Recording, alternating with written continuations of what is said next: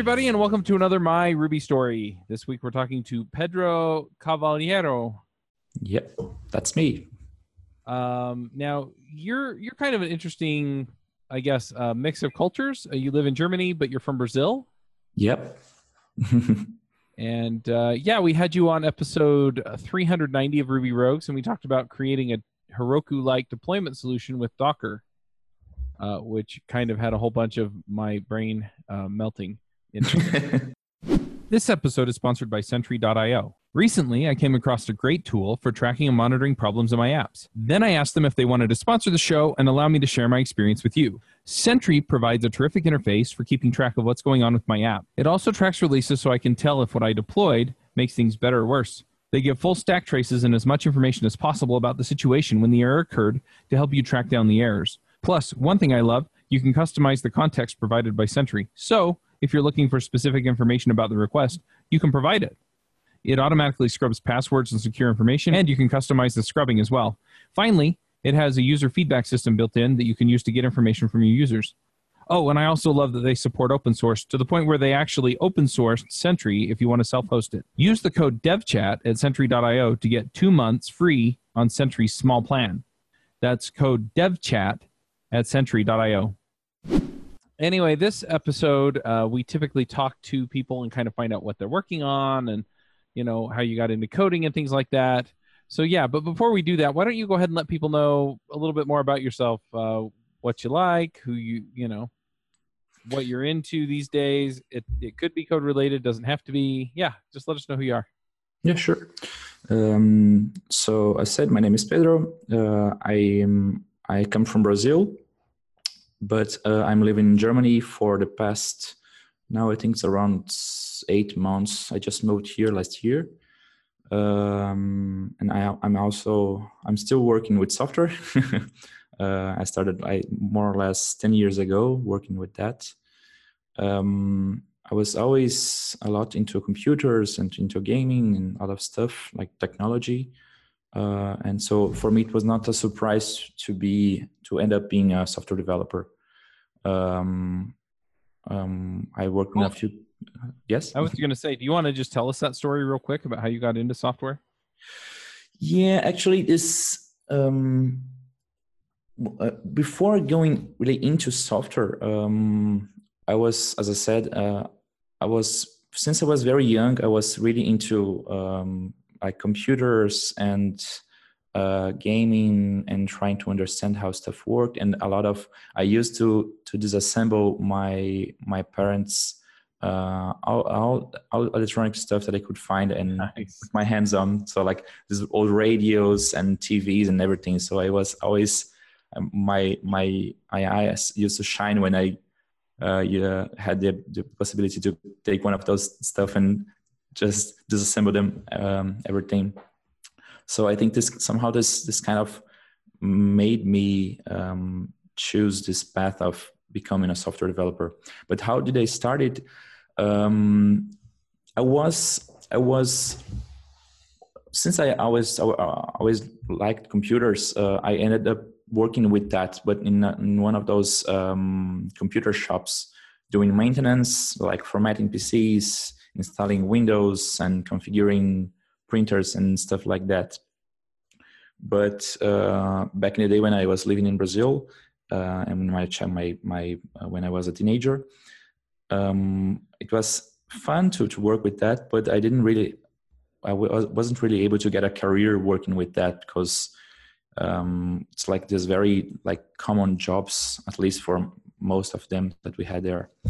Um, so after working with that for let's say a couple of, a couple of years i think like maybe two years um, i kind of got uh, i got frustrated with that uh, about not being able to really grow in a career um, working with that.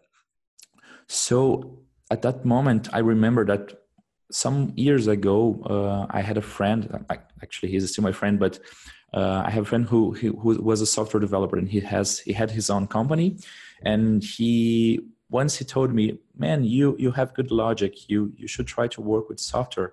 Like I work with software and I can earn quite good money, and I think it might be be a good a good uh, developer as, as, well. So he he lent me a book. Um, I think it was about the, book was PHP four or something like that, uh, web development with PHP four, and I started reading that book, but it didn't make any sense for me. It was like, wow, okay, we have this while and this for and all this stuff. So what do i do with this this stuff? Like how, how can i make it, it work right? So i really didn't get much like touched by that by that book. It was like maybe four years before that that moment in time. So when i, I got frustrated i remember that day. I was like hmm maybe i should give it another another try of trying to to work with that that stuff. So i talked with him uh, with my friend again and asked him man how, how do i start with this? How can i really try to go deep into that? Because I explained to him that I couldn't really understand much of what to do with that book and how how do I make things work with that. And then he suggested me to do a small um, like programming course, like it is more or less like a boot camp, but not so strong as a boot camp. So that's what I did. I studied programming, like basically basic web development, like PHP, JavaScript, uh, um, basic databases and some UML and stuff like that for I think like six months, a couple times a week. And then after that, uh, I was just like some weeks after finishing the course, I was able to get my first my first job. So it was quite not a very very fancy story, not very like oh my god, so it a very um, impressive story. It was like very normal way of getting into it. I got frustrated by my career and tried to get into this new career and managed to do that. So this is how I started. Nice. It's interesting too. I mean, um, I talked to people who got in 10 years ago, like you did, and it seems like a lot more of them went the more traditional get a computer science degree route and things like that. But as I talk to more people who have gotten into programming more recently, um, I find that a lot more of them kind of either were self-taught or went through a course or went through a boot camp. And so, yeah, you know, you're your story is interesting in that it happened 10 years ago yeah but but it you know it's it's much less unique now because there are so many resources out there for people to go learn from yeah i agree with that uh, i also think this is interesting nowadays it's very easy to to find people who doesn't have like a real graduation like an um, academic title but uh, they are very good professionals they they are like very well known in the community uh, and this is quite interesting. Back in the day, it's like it, it, happened. I have some friends that work in, the, in this area same amount of time as me. Um, but I think like for formal software development, it was more common to really go into graduation and like study three, four, five years and then start working. Um, in, in my case, I actually I have I have a degree. Um, it's it's not like a it's similar it looks like a bachelor but in brazil it's a little shorter course. Uh, it's like it's a two and two and a half years course um, and and i did it after working like when i was in my i think in my fifth or sixth year working already and i decided to okay let me i think maybe it will be good for me to to do this kind of to do this this this um, course this graduation because I, I, knew that at the time that if I someday uh, wanted to work outside of the country, like get a get a, a an, an, offer from another country, that would help me, and indeed it helped. So here I am. yeah, that makes sense. In the yeah. U.S., we call a two-year degree an associate's degree. Oh yeah, I think it's something like that. So yeah, something similar to that, and that makes sense. Was that in um, in computer-related stuff or?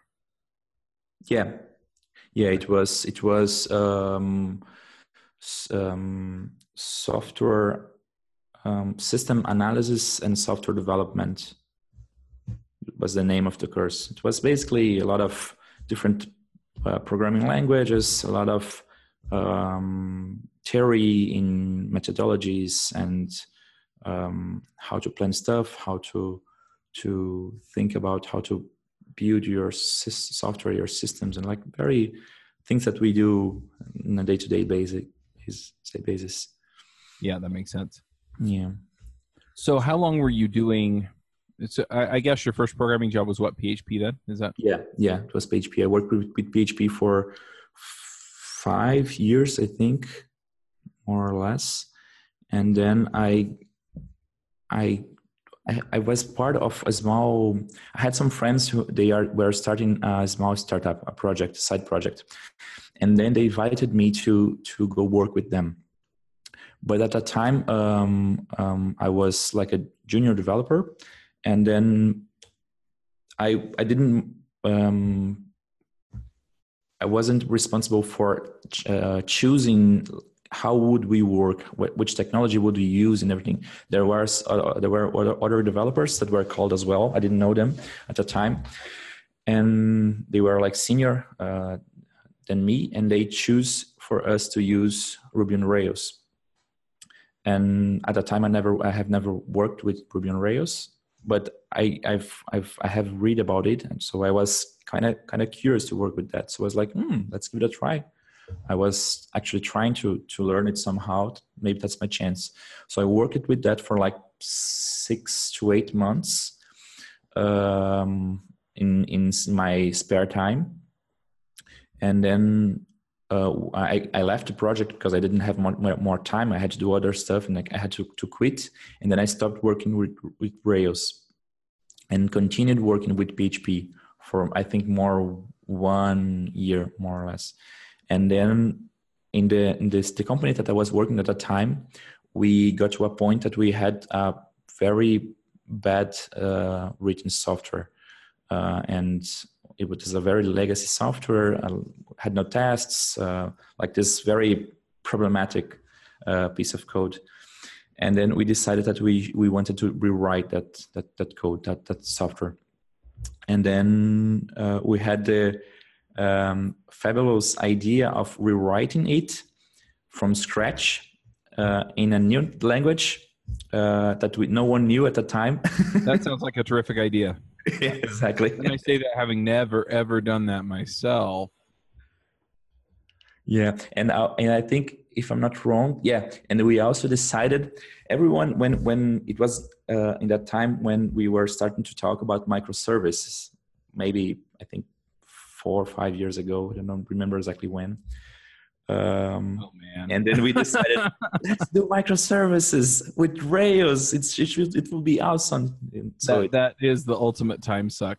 I mean, exactly. it can be done right, and you really can benefit from it, but it's really hard to get right. And if you don't know what you're doing, oh exactly. man! And everyone says, okay, you want to do microservices, do it, but don't start with it build a monolith and then after some time starts extracting some small parts into microservices. And then we know we, we will be able to do it from scratch. So let's do it from from day zero.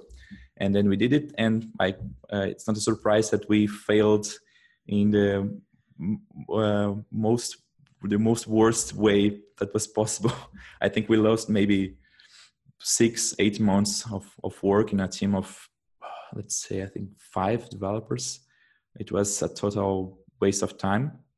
But at that time, um, we were kind of lucky because then we uh, the company hired another developer that was like a he was meant to be the the head of engineer of our our team and he has a deep knowledge about rails so he kind of acted like our mentor and he he taught to us um, like a lot of stuff so i worked with him for three years and my i, I basically made a huge uh, jump in my career being able to work not only with rails at the time but also about software architecture and um, like good practices community how to write good code and, and things like that. So it was it was this this was quite interesting what happened at that time because we started like completely um, we, we had no idea of what we were doing um, when they i remember the, the board of the company asking us how much time do you need for to rewrite the whole the whole software and we were like hmm maybe six months and then um, it took they, they, in the end they gave us like three months to, to rewrite it in the Snelga language this is the, the, the receipt of, of the success. Six months was optimistic. yeah. and then in the end, we we lost to six months or some more, uh, some more time, and then when when we we actually started rewriting with this new guy that that was teaching us how to do it um, we i think it took like one year or one one year and two months something like that. I don't remember the exact time but it was close to one year that it took with more people in the team. So it was like we we, yeah. we really had no idea of what we were doing that time but in the end it was it was a success. We we managed to rewrite it and it's it is running um, even nowadays it's still running and it's quite good. So it's it, it was a success in the end. And was that in brazil or was that in yeah. germany? In yeah in brazil. Brazil it was a, a startup a small startup that i that i joined some years ago. And then i left it went to another company worked for less than a year and then i i came here to germany to work with rails as well how did you wind up in germany um, my family, eh, I have like German um, ancestrals. Um, my fa- my family came from Germany to Brazil um, around 200 years ago, and then um, I, like I am I'm no German citizen. Uh, I don't have like a passport, German passport, but we have like um, like my grandmother speaks German, my mother speaks German. We have this. I, I live in the, back in Brazil. I used to live in the south of Brazil, and it we have like a strong um, German cultural and and um, a lot of immigrants, uh, like old immigrants there. So it's kind of like a very Germanic place, the south of Brazil. Uh, one interesting fact that is that like the city that I live right now is called Hamburg, and the city that I was born in and, and the one that I was living in is called New Hamburg because it was oh, founded nice. by German like 200 years ago. And so since my family is quite German and I had a lot of friends who are German and like a lot of speak the people speak German and so I, I was quite uh, having contact with with German traditions was very uh, common for me. So I think during my childhood is kind of uh, triggered this curiosity of, me of maybe someday going to Germany, seeing how how things are there, um, seeing how how are my like my origins the origins of, of my family. So this is something that was always with me this this feeling of like mm, maybe maybe one day i can go there. Um, i wasn't very sure of, of, about moving and living here but i really wanted to to come here to germany and to to try my life here to see what what germany has to offer me. And then when in 2017 um, i went to I spent one month in in Lisbon with some friends, and then I got one week from this from this whole month, and then I visited some other countries. I went to France, to Netherlands, and then I ended up uh, going to to Germany to, to to here to Hamburg and to other another city, and then I, I had a, a couple of friends who lived here, and then I visited them, and I just fell in love with the city.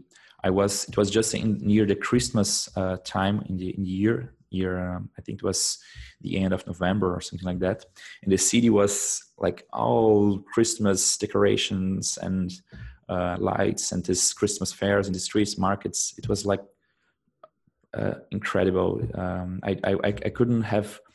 Um, I, I remember when I was like walking the streets and taking a look at the Christmas markets. I was like speechless. Uh, I was completely astonished with with some so. How can a town be so beautiful, beautiful, and like this good um, mood, and everyone having fun and everything. So I was like, mm, I, yeah, I think I, I must come here and spend some time here. And then this guy, he was also a software developer, and he was working in the same company that I'm working right now.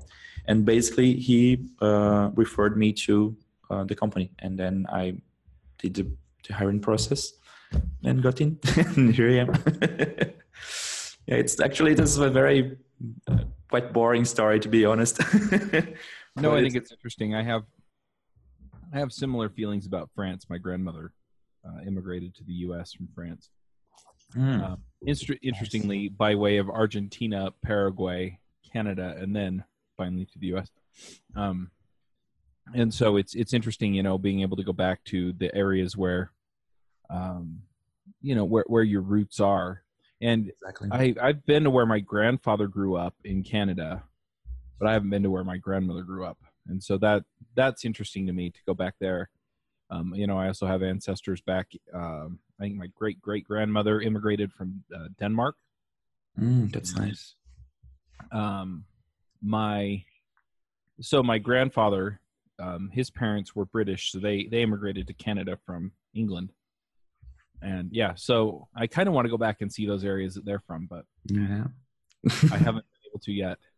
Um, one thing that I'm curious about. So, did you already speak German when you went to Germany then? Because your family spoke. German? Mm, no, uh, some some words, some small phrases. Um, I, I'm used to listening to German because my, my grandmother speaks German, uh, but I really can't speak German now. I'm I did like four months of classes, German classes, before coming here, and then I came here, moved, and then I started learning like again and, and continued. But I had to stop because when you got here as a as a, um, um, a foreigner, it is quite complicated. Like especially in I think in this, the big cities of of Germany, Hamburg, Berlin, uh, Munich, uh, it's very difficult to to get a flat to to like really settle down here. So uh, I had to stop for like three months to arrange everything that was happening with me, like going to the, the consulate, doing my visa stuff, and then finding a flat and moving, and then like wow, it was it was a crazy crazy time the first months that I spent here. So this this I, I could finish everything that I had to do regarding my my staying here in uh, now in January. So by the end of January, I started studying again. So now now I'm doing German classes. I can speak some stuff already. I can understand like train the train announcements uh, and um, like ask for food, ask for drinks and stuff like that. But I really I really can't have, like have a conversation in German. Um, apart from like just a few basic basic basic sentence, sentences. I really plan to to start to study and to to be fluent in German, but I think it will take some time because German it's not a not a very simple language. It's not very easy, but it's it's possible. I have a lot of friends in here that they came like maybe two three years ago and they speak perfect German. It's just right. a matter of really putting some effort into that. Yeah, absolutely. So, do they speak English at your office then? Yeah, yeah. It's the the company is German. Uh, uh, I work for Xing. Uh, they are like a social network for um, professional um, connections, and their their, their um, market is basically German. So they they have they exist only in Germany, Aus- Austria, and uh, Switzerland, and um, so their customers are German. So the the, the, the website is German, uh, their product is German, everything is German the company itself, the official language is English, but I think I, am not sure about these numbers, but I think more than half of the of the total employees are German. Um, the, the people from other countries are mostly people related to technology, so developers, uh, testers, um, architects, and people uh, from technology. They because since there's like this uh, lack of of um, professionals here in Europe, not Norway they kind of have to import everyone. So I think they had to change the company to speak English mostly because of the, the people that are from outside. So we, we speak English. Uh, it's quite funny because in my in my my team we, we are like a 12, uh, 12 in my team. Six of them are German. Me, I have there's me and another another guy that's Brazilian sits on on my side. So we speak part of the time when, when we're talking to each other, we speak Portuguese and then we are talking to everyone else we are um, speaking in english but the german people they sometimes they speak german between them and then everyone else that doesn't that's not german we we are everyone is learning german so we kind of try to to focus and try to understand what they are saying and sometimes we get a word and then we repeat and then we we can't we try to to um, get into their conversation and be part of it but we are mostly annoying them with that actually so it's kind of half English, half Portuguese, half listening to German, something like that. no, that makes sense. I lived in Italy for two years, and oh, uh, nice. Um, they gave us eight weeks of language training and then sent us. so, you know, you get there. Italian. I do speak Italian. Oh, that's nice. Um, I was there as a missionary for the for for the church that I belong to, oh. and uh, yeah, so uh, anyway, it was just interesting because you know after like two or three months, you're really kind of getting it. Um, Yeah. of course, I was a missionary, so I was out there talking to people in Italian all day. Oh, And I think- awesome. If you really I think I think that's what made the difference is just yeah, just the practice. So exactly exactly if you But- you, have, you really have the opportunity to really talk and be challenged to to listen to a lot of people and with different accents and everything, th- th- I think this is the way that really will learn and be able to be fluent in a language. Hey, folks, let me tell you about a really cool thing. It's the dot .tech domains. Listen, you work in tech, I work in tech. We all do things that affect technology. So why not have it reflected in our domain names? If you head over to get.tech or head over to your favorite domain registrar, you can pick up a .tech domain right now. In fact, if you want to get show notes for this show, you can check them out at myrubystory.tech yeah that's the other thing that's interesting about that particular aspect of life is that um, i think here in the us we i'm trying to think. We, we kind of get used to the accents that are here but the accents in the us are just they're just kind of driven by the way people talk. And so they're they're pretty similar to each other. They are different but they're pretty similar. Some people it's really heavy but most people you know they, they kind of have the mid, midwestern accent that i do. And and so if you're learning english you can pretty much understand people across the us and then you get you you know across the world then you get the british and you know australian and you know other accents that way but um, i think i don't think people realize within the us that in parts of europe they actually have different dialects and so for example in italy um, the dialects are wildly different from Italian. Um, some of the dialects in northern Italy are also closer to German than they are to Italian. Yeah, exactly. So the accents when they speak Italian to you are really different. And so um, I started in the middle of Tuscany and I understood almost everybody, but there was a guy that worked in a newsstand that we walked past every day and he'd stop us and wave at us and talk to us. And I didn't understand him for the first four months that I Not a was single in word. because he was from Naples and his accent was just so different from people in the middle of Tuscany, which is um, it, Italian is actually the the Florentine dialect, right? So um, if you go to Florence, the you're speaking the dialect when you're speaking Italian. Mm. Um, but yeah, anyway, so it was just interesting. So I understood pretty much everybody, you know, in town except him you know, some, of the, some of the other people that you know i moved to a different part of italy you know and and and taught there and same thing right it was Yeah. the, their accent was uh, slightly different but again you know people had come up from southern italy or down from northern italy like the the deep north and their accents were different enough to where it took a little bit of work to get to understand them Yeah, it's the same as um, in German. It's the same. I, I don't know how many uh, dialects we have here. And, um, there's there's the accent and the dialect, and basically a dialect is a completely new language. Um, it's it, it's really difficult. I, I don't speak German, but what what I've spoken with people here, they really they can't understand each other if they speak in different dialects. There's this the, uh, we, we have the Hochdeutsch that is the main German like base language. And if you go, there are some cities close to here, to here in Hamburg that they speak Plattdeutsch. That is okay. It's it's Deutsch, but it's a completely different, completely different language. So they can't understand each other. It's like, how, but you're living in the same country. How can't you understand each other?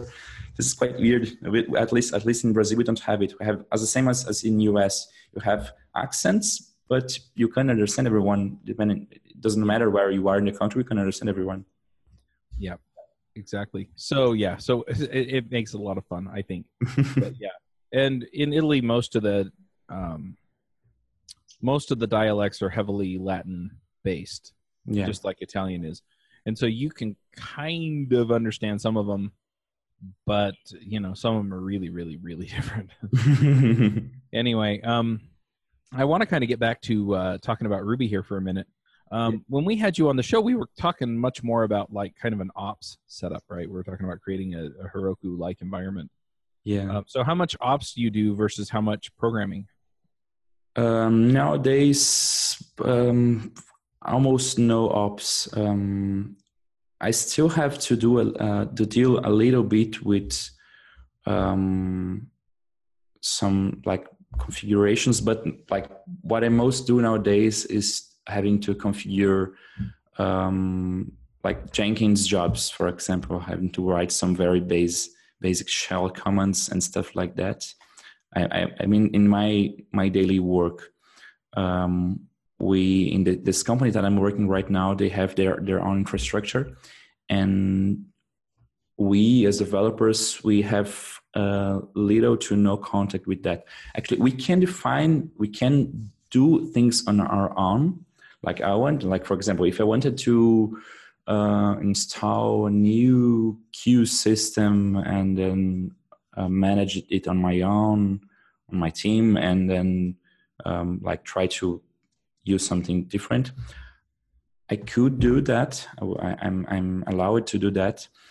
But um, since i just got to the company and to my team um, i'm first trying to get used to everything because since the, it's a huge company they do this microservices stuff and there, there are like more than 100 different applications running uh, concurrently and um, it's quite complex the architecture so i'm not really trying to uh, change stuff or to innovate a lot because i really want to first be comfortable working with the current set of technology uh, tools we have right now so answering your question, um, I have I have very very almost no contact with with ops nowadays. I still like it, uh, but I I can only do some small automation scripts, some Jenkins jobs, some stuff like that.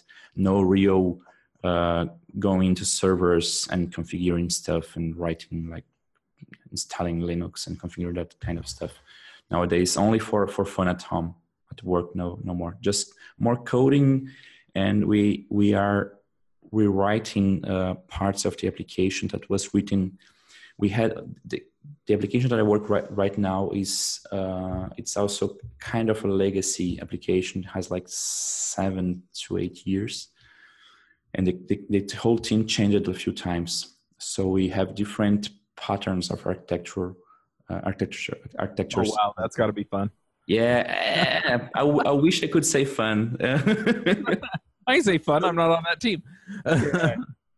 it's a challenge, but it's it's something that we are trying to deal with, and we are like one of the new the newest team, and we are trying to kind of um, make everything works more or less in the same way. So we are trying to rewrite it. So now, lately, I'm a lot into trying to understand and to think about a good architecture for for the the application itself so I'm kind of coding some some part of time, but also a lot into um, flow diagrams and trying to understand business rules and mapping stuff to try to clean up the software a little bit. That's what I'm mostly. I, I think I've been working like in one in refactoring one single feature for the past I think four weeks or so. I'm, I'm I'm basically mapping what it does to try to understand what what it, it actually does now, now nowadays,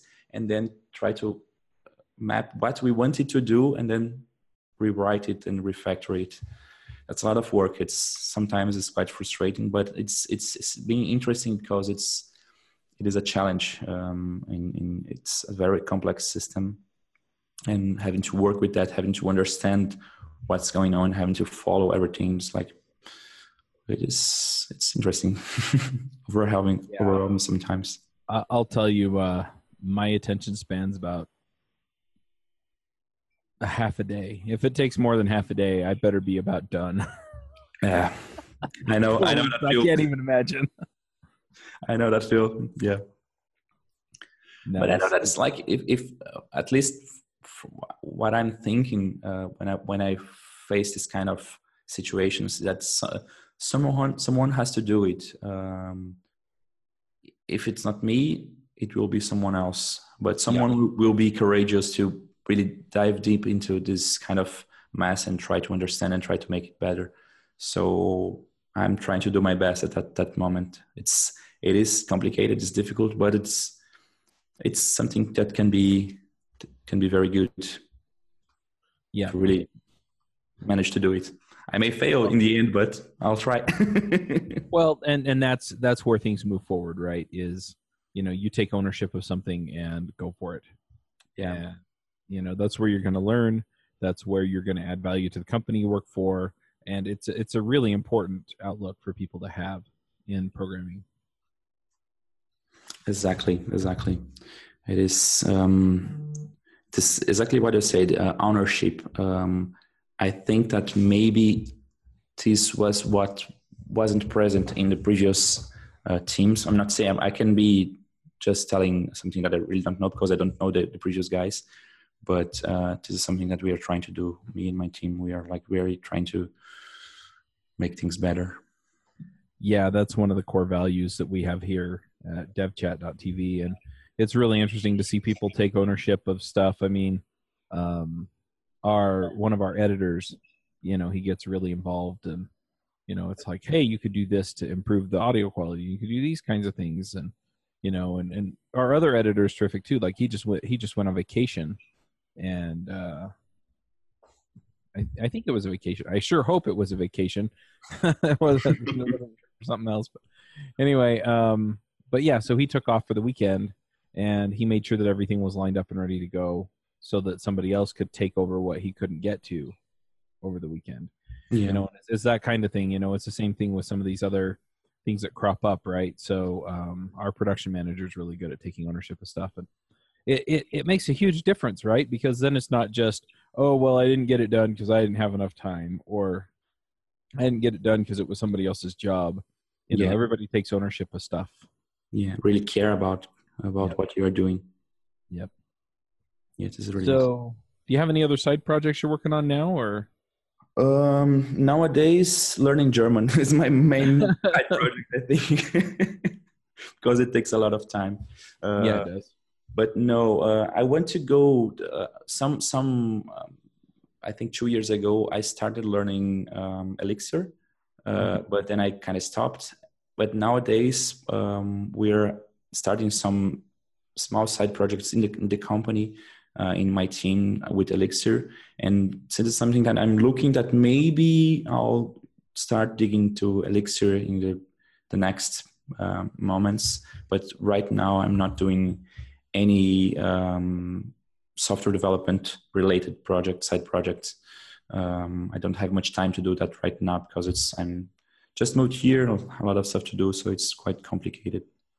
One, one thing that I want to do also um, in 2015, um, I was uh, I gave some classes. I was a teacher for um, around six months.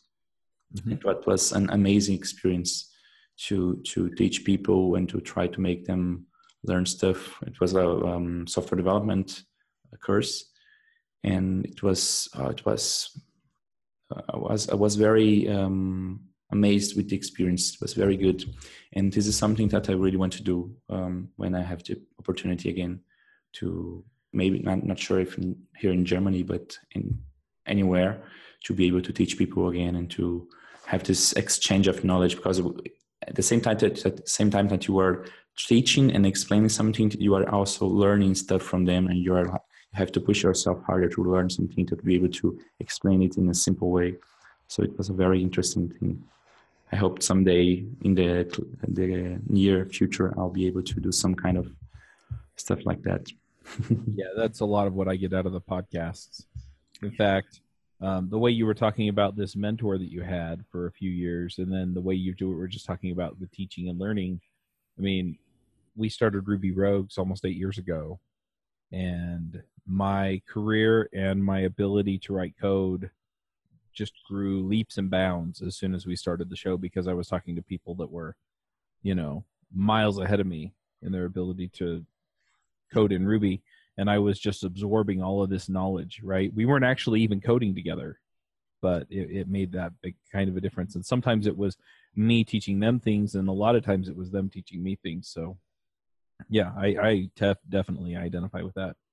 Um, if you want to learn Elixir, I'm also going to recommend that you listen to our Elixir Mix podcast. That's mm. on chat.tv, and you find that at elixirmix.com. Ah, good, good. I'll take a look at that. Yeah. Next week, we're talking to Jose Valim, who's the guy that created Elixir. So Yeah, I have a friend who who right now uh, I think today, tomorrow, and Wednesday. Not sure if it's two two or three days. Uh, there's an Elixir conference uh, happening in Prague, oh, and oh, nice. today was uh, the speech, the keynote from from José Valim. So my friend, my friend, this is also Brazilian, was there and was like, "Oh my God, look at there, José!" yeah. José Valim is a Brazilian as well, so we are like kind of proud of of of being Brazilians at that at this time. yeah, yeah. The way that lined up actually. So we we interviewed Jose on Ruby Rogues like five years ago or something uh, when he first created Elixir. Oh, we talked to him about Elixir. That was what the episode was about. I'll put a link to that one in the show notes as well. But uh, anyway, so um, and he he he'd been in the Ruby community for a long, long, long time. Yes, yes. And um, let me find that episode real quick. But yeah, um, so yeah, we I went to Code Mash, not Code Mash, um, Codebeam um, in San Francisco. Mm, I've heard of that. And um, you know, he he did one of the keynotes there as well. But then they announced the Erlang uh, Foundation for the Erlang and Erlang languages, and um, anyway, so of course, me being me, I'm I, have decided that I, I can't afford to be shy because that I just don't get what I I don't get as much of what I want when I'm shy. so I went and I sat down on the front row, and that's where all the people from the foundation were sitting and getting up. You know, as they took turns presenting their different parts of the uh, Erlang Foundation. So, um, you know, Francesco, who works for Erlang Solutions, he gets up and he you know he says his piece, and then um, you know he and Jose and a bunch of other people are talking and you know they keep coming up and sitting down. And finally uh, jose winds up sitting next to me. Because i had like five people sit next to me through the whole presentation right? So jose sits down and i'm like, I'm like hey how's it going? He's like fine. I'm like i'm chuck. And i showed him my badge because um, people see charles max wood and they you know if they're they've been in the ruby community for a while or if they've been on ruby rogues like he had they'll recognize the name and so he's like, "Oh, hi," and then he's like, "Hey, oh, hello, hello there. Yeah, I know who you are." I'm like, I'm like, I've been trying to email you. We need to get you on the Elixir podcast. He's like, he's like, okay. So that's how that. oh, that's so nice. it's it's easier to corner people when they can't get away because they're there in person. that's how I got DHH on the on uh, when I interviewed him the first time.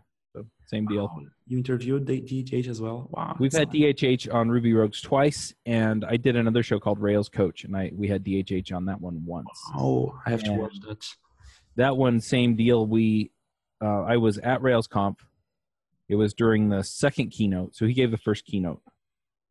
It was during the second keynote, and I was walking up, and I saw a seat open next to him, so I just sat down, and I said, "I want you to come on my podcast," and he looked at me like okay. And then he did. Wow, that's it. And that's that was it. Wow. Nobody knew who I was at that one, so completely shaking of being so nervous, I imagine. yeah, the 50th podcast I ever did, DHH. And that's wow. how it happened. Anyway. Congratulations.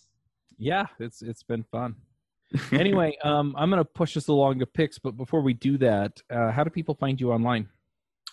Um, I have my website that basically shows my social network, so it's easy if, if you just go there and follow the links.